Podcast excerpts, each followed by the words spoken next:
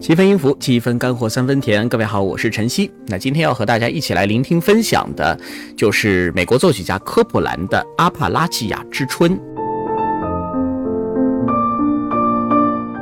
这个作品它诞生的时间，20世纪的差不多是中叶，50年代的时候，是一个就是在当时可以说是很清新的一个作品。因为我们知道在那个时代其实很多的音响是非常先锋甚至说非常嘈杂的。这样我先来做个统计啊，听说过或者你知道科普兰是谁的回个1，你不知道他是谁的回个2。因为不说这个作品，光说科普兰这个作曲家，他也不像是贝多芬、莫扎特、肖邦啊这么的为人所熟知，所以他有可能不是大家所最熟悉的那个行列啊。科普兰听说过的知道他是谁的回个1，不知道他是谁的回个2。哦吼，大部分还是1，所以说明我们的乐友们很多是非常厉害的。对，这个科普兰就是 Copeland， 他这个不是我们什么小区那个报就是书报亭那边看的那个科普兰啊，不是贴东西的地方。亚伦科普兰也可以翻成阿隆科普兰，好，基本上五五开，我觉得。好，所以这个也就是说，这个作曲家，等会儿我们还是要对他来进行一个简单的介绍的，因为听他的作品其实听到的不会那么多啊。为什么今天想选这个作品呢？还记得上一次这个古典 talk show 这个专题里面和大家一起听到的是20世纪的简约音乐。我个人感觉简约音乐在20世纪里面已经算是可听性很强的，但是大家也有很多的就是讨论甚至是争论啊，就是到底音乐为什么而写。其实很多的乐迷包括我以前，对于这些过于先锋性的过于形式化的东西是无法接受的，就是说你写出来的东西并不是为了感染你的。但是今天这个作品我想就要跟大家分享一下，因为它是20世纪当中并不是那么先锋实验的，而是非常注重非常顾及听众可听性的一个作品。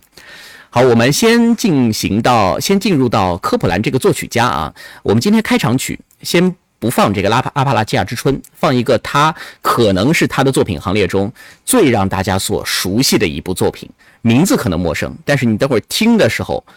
也许会有耳朵一亮啊，原来是这首作品的感觉。我们开场曲选的是为平凡人而做的号角，演奏阵容是来自于柏林爱乐乐团的铜管，它的是各个声部。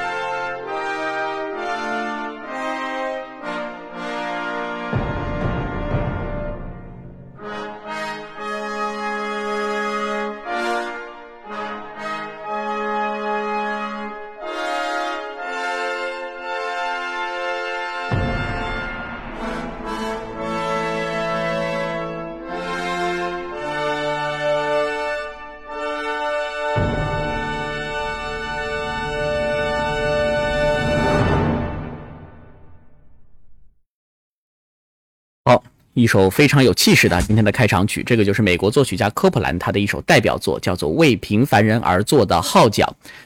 欢迎大家陆陆续续来到直播间啊！现在我们正在直播的是经典947的七分音符节目，我是晨曦。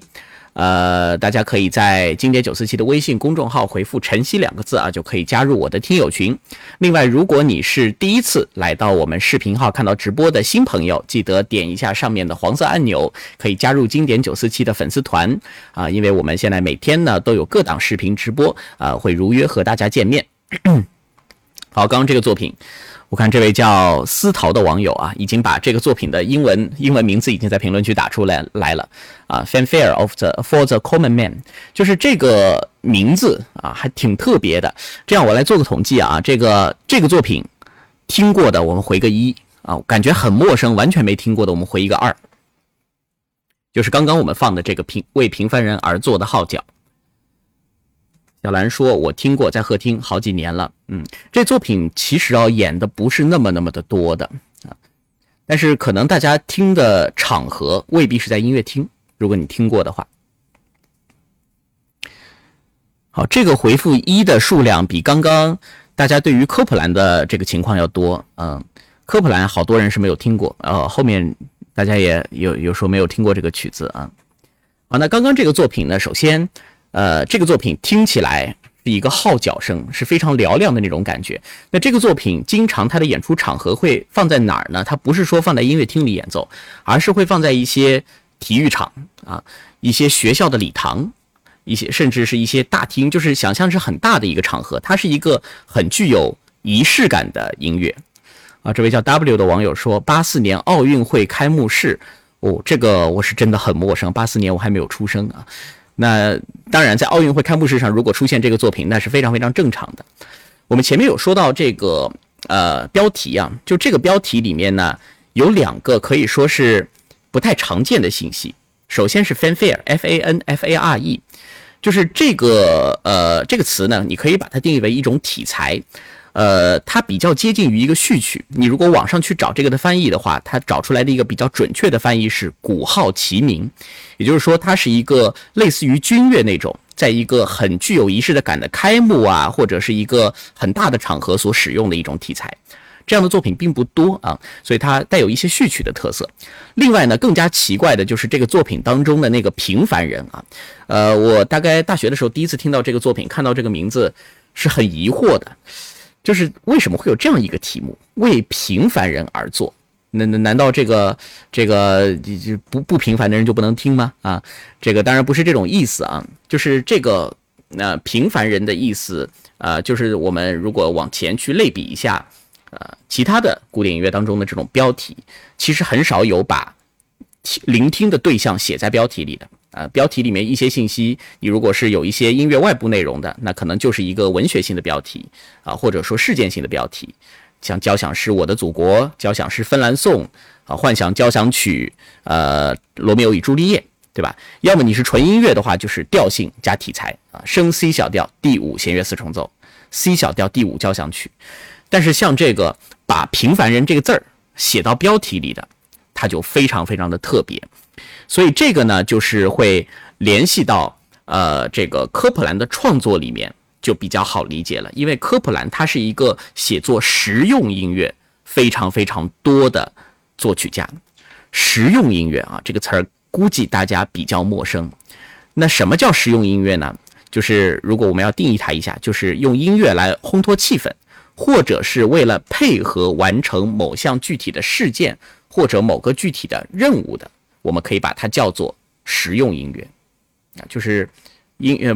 不是单有音乐，它一定有一个什么的依托啊，去写的音乐，这个叫实用音乐。大家可以在评论区回复一下，你感觉如果我们用这样的一个方式来解释的话，你身边所听到过的、看到过的实用音乐会有哪些？我们可以直接回复在评论区。这个我看海岸线说你这一说好像听过啊，其实主要是开头那个部分，那个嘹亮的小号声啊。这个小号声，因为科普兰他是美国作曲家，据我之前这个在美国留学过的老师说，就是在美国的像是一些橄榄球联赛啊，像是一些这个大型的校庆啊，都会用这个音乐来作为一个仪式配乐。对，这位以 N 带头的网友是对，没错，这不是会议开场之类的音乐吗？更多是仪式开场啊。会议那要是很多人的会议，颁奖音乐，对，这个的确就是比较典型的实用音乐了啊。何伟说婚礼进行曲，这个还比较难界定啊，婚礼进行曲比较特殊。威风凛凛进行曲啊，这个大家都是在回答是某个特指的作品啊。其实我们比较典型的实用音乐有一些大类的，比如说电影音乐，它就是一个非常典型的实用音乐，因为写音乐出来你是要为这个电影所服务的，毫无疑问，这是实用音乐。那还有呢，就是大家可以想一下，现在有一些音乐治疗啊，这个也被归入实用音乐的行列，甚至我们再广一点，芭蕾舞剧的音乐也都是实用音乐的这样的一种范畴。当然，如此的这样的例子还有很多啊，就是你带有一些目的性的啊，甚至比如说像我们广播啊，为广播播出所写的一些音乐，你也可以叫它为实用音乐。好，那么刚刚这个作品我们一起所听到啊，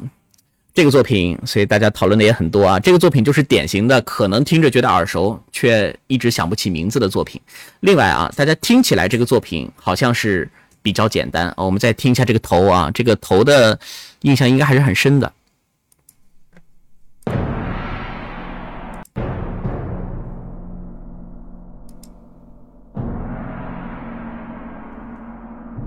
就可以听一下这个小号声。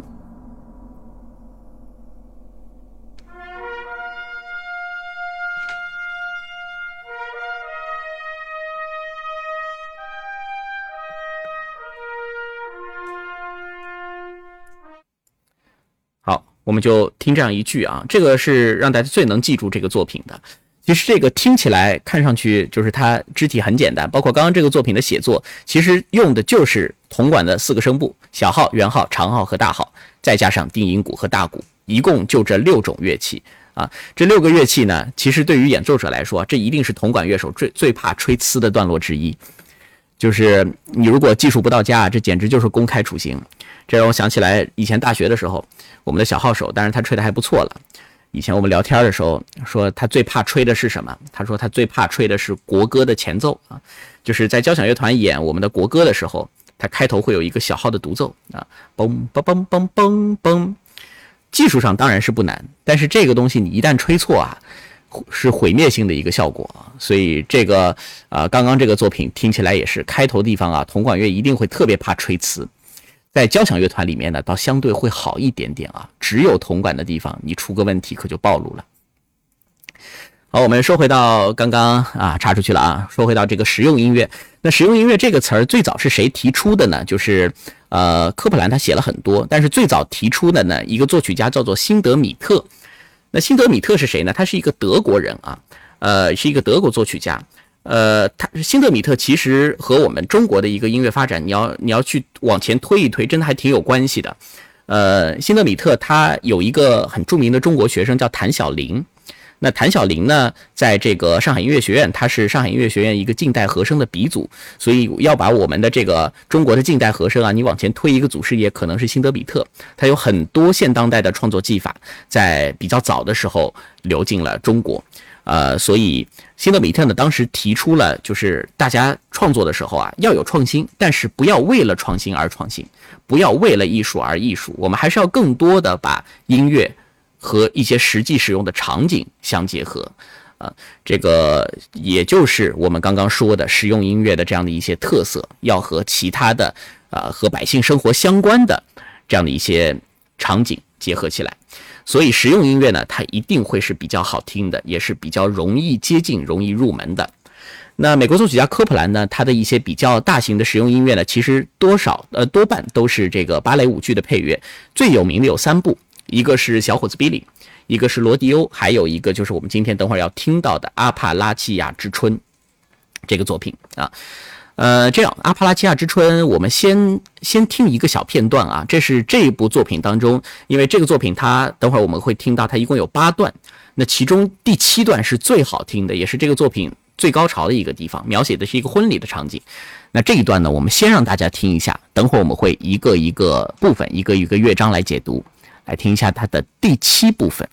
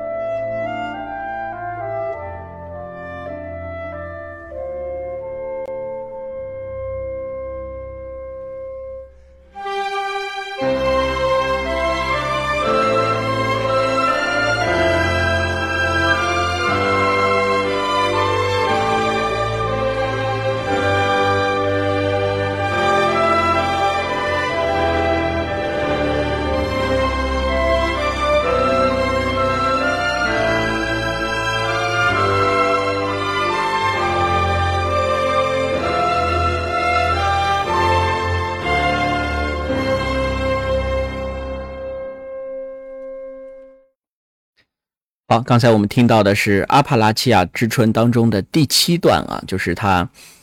最高潮的也是最让人记住的一段。这一段刚刚这位叫思陶的网友说啊 ,Simple Gift 是这个其实用的是一个美国很有名的，最早是一个宗教歌曲，后面是一个流行歌曲啊，叫做简单的礼物。等会我们会详细说到这个段落。所以这个是在使用音乐创作的时候非常好用的一个手法，就是把大家耳熟能详的作品交响化去呈现。好，那我们接下来啊，跟大家一起聊聊科普兰。一个就是相对大家如果聆听的不是很多而言，可能是不会听到科普兰的作品啊。但是科普兰呢，相对而言在近代来说，他还是一个非常重要的作曲家，尤其是至于美国音乐而言，他是1900年到1990年高寿的作曲家，活了90岁，而且生卒年月是非常好记的，被认为是第一位真正有本土风味的美国作曲家。其实我们提到他的时候，经常会和另一个人格什温，这两个人我们会放起来，但是这两个人呢，后面的风格会不太一样。科普兰呢，他是最早是在欧洲求学，而且他的老师呢是非常著名的我们叫现代音乐之母纳迪亚·布朗热门下，是之前我们在讲这个简约音乐的时候就已经提到过这个名字。他门下就是有多位高徒啊，像是简约音乐的菲利普·格拉斯，这个就是他的学生。那另外科普兰是，还有一个我们之前也分享过的皮亚佐拉，阿根廷音乐之父，这个也是布朗热的学生。还有一个像是美国作曲家卡特，这个当然是美国比较先锋派的一个20世纪作曲家。这些人呢都是布朗热门下，所以调教出了多位作曲家大师啊，都是一个师门所出来。而且难能可贵的是，他们出自一个师门，但最后的创作，最后的风格却是每个人非常的不一样啊。这一点是也说明了布朗热他的一个作为教授的这样的一种功力。那当时从布朗热门下毕业的时候，我们知道这个还是学生时期啊，更多时候是学一些技法，学一些理念。那自然你在创新的这个路上就无所顾忌。所以年轻的23岁的科普兰当时是写了一个交响曲，叫做第一交响曲。那管风琴，他把管风琴就是融入到了这个交响曲里，甚至你从听觉上来说，有些段落它像是一个管风琴协奏曲。管风琴是一件非常复古的乐器，所以20世纪呢，确实是有一些作曲家会想要去挖掘管风琴的声音。但是科普兰写这个作品的时候，我们说了他还是学生时期，所以他是很激进的。所以这个管风琴交响曲的音响啊，听起来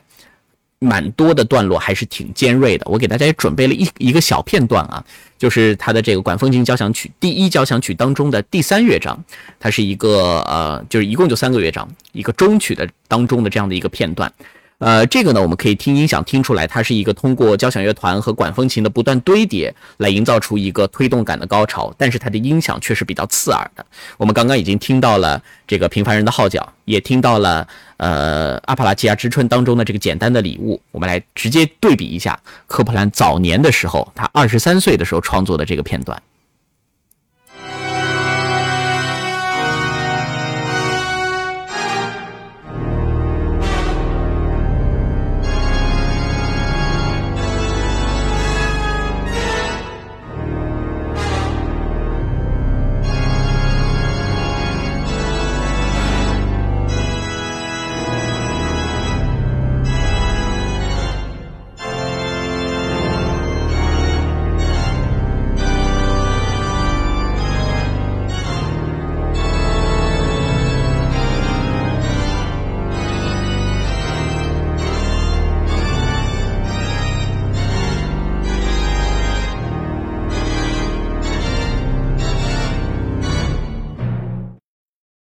是一个听起来的这个，我截了中间的一段啊，结束的有点突然。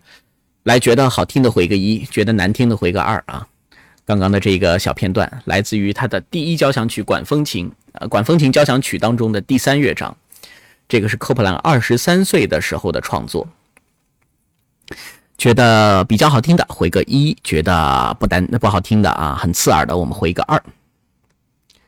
哎，这个我觉得肯定是无比的统一啊！大家回2的时候 ，XMF 回2的时候还发了个哭脸的表情啊。的确，这就是我们说探索的，就是无所顾忌的时代。20世纪这样的音乐其实很多，我们可以说就这个作品你如果听多的话它还可以啊，不是说真的难听到那种 无法忍受的程度，它还是通过一些非音高的东西来完成了一些段落的构建啊。但是呢这个做法在当时，尤其是他刚刚就是准备前往美国的时候是引起批评的。当时的一个指挥家达姆罗什啊，听完了刚刚我们听到的这个小片段啊，听到了这个交响曲，他是说了一句话，说你23岁就能写出这种东西，你再过5年你的音乐就可以杀人啊！所以再过5年能刺耳到什么程度？所以有这样的一个评价。那对于很多20世纪作曲家来说，你究竟往哪条路上走，这是一个选择，就是你究竟是我就要创新，我完全不 care 别人怎么讲，听众爱不爱听，好不好听，我根本无所谓，这是一派。这样的作曲家也挺多啊。还有一派呢，就像是科普兰这样，他还是 care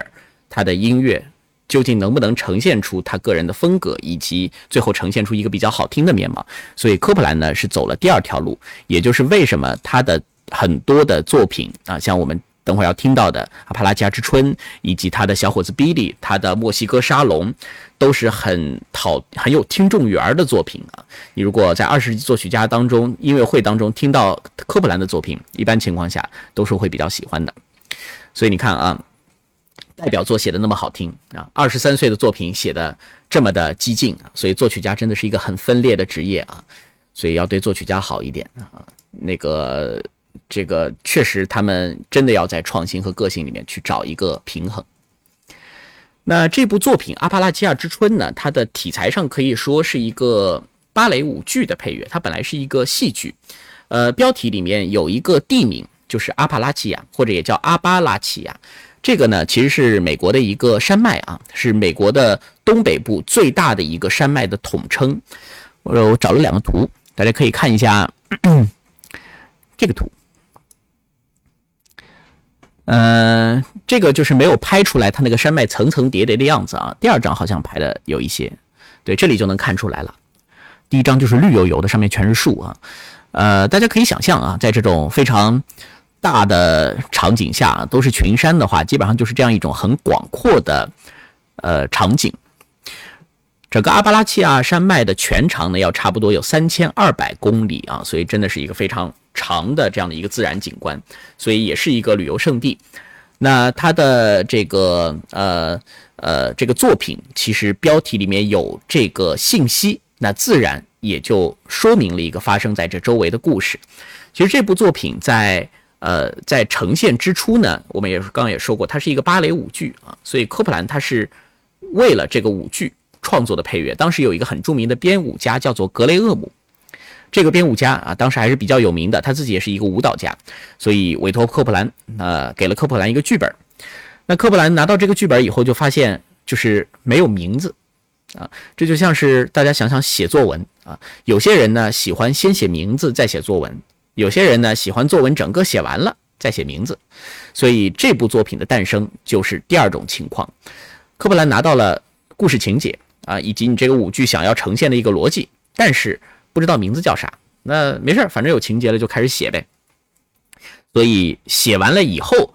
格雷厄姆根据这个音乐呈现出来的状态才给他起了个名字，叫做阿巴拉契亚之春。那这个阿巴拉契亚之春呢，是根据当时的一个美国诗人叫做格雷恩啊，根据他的一个同名诗作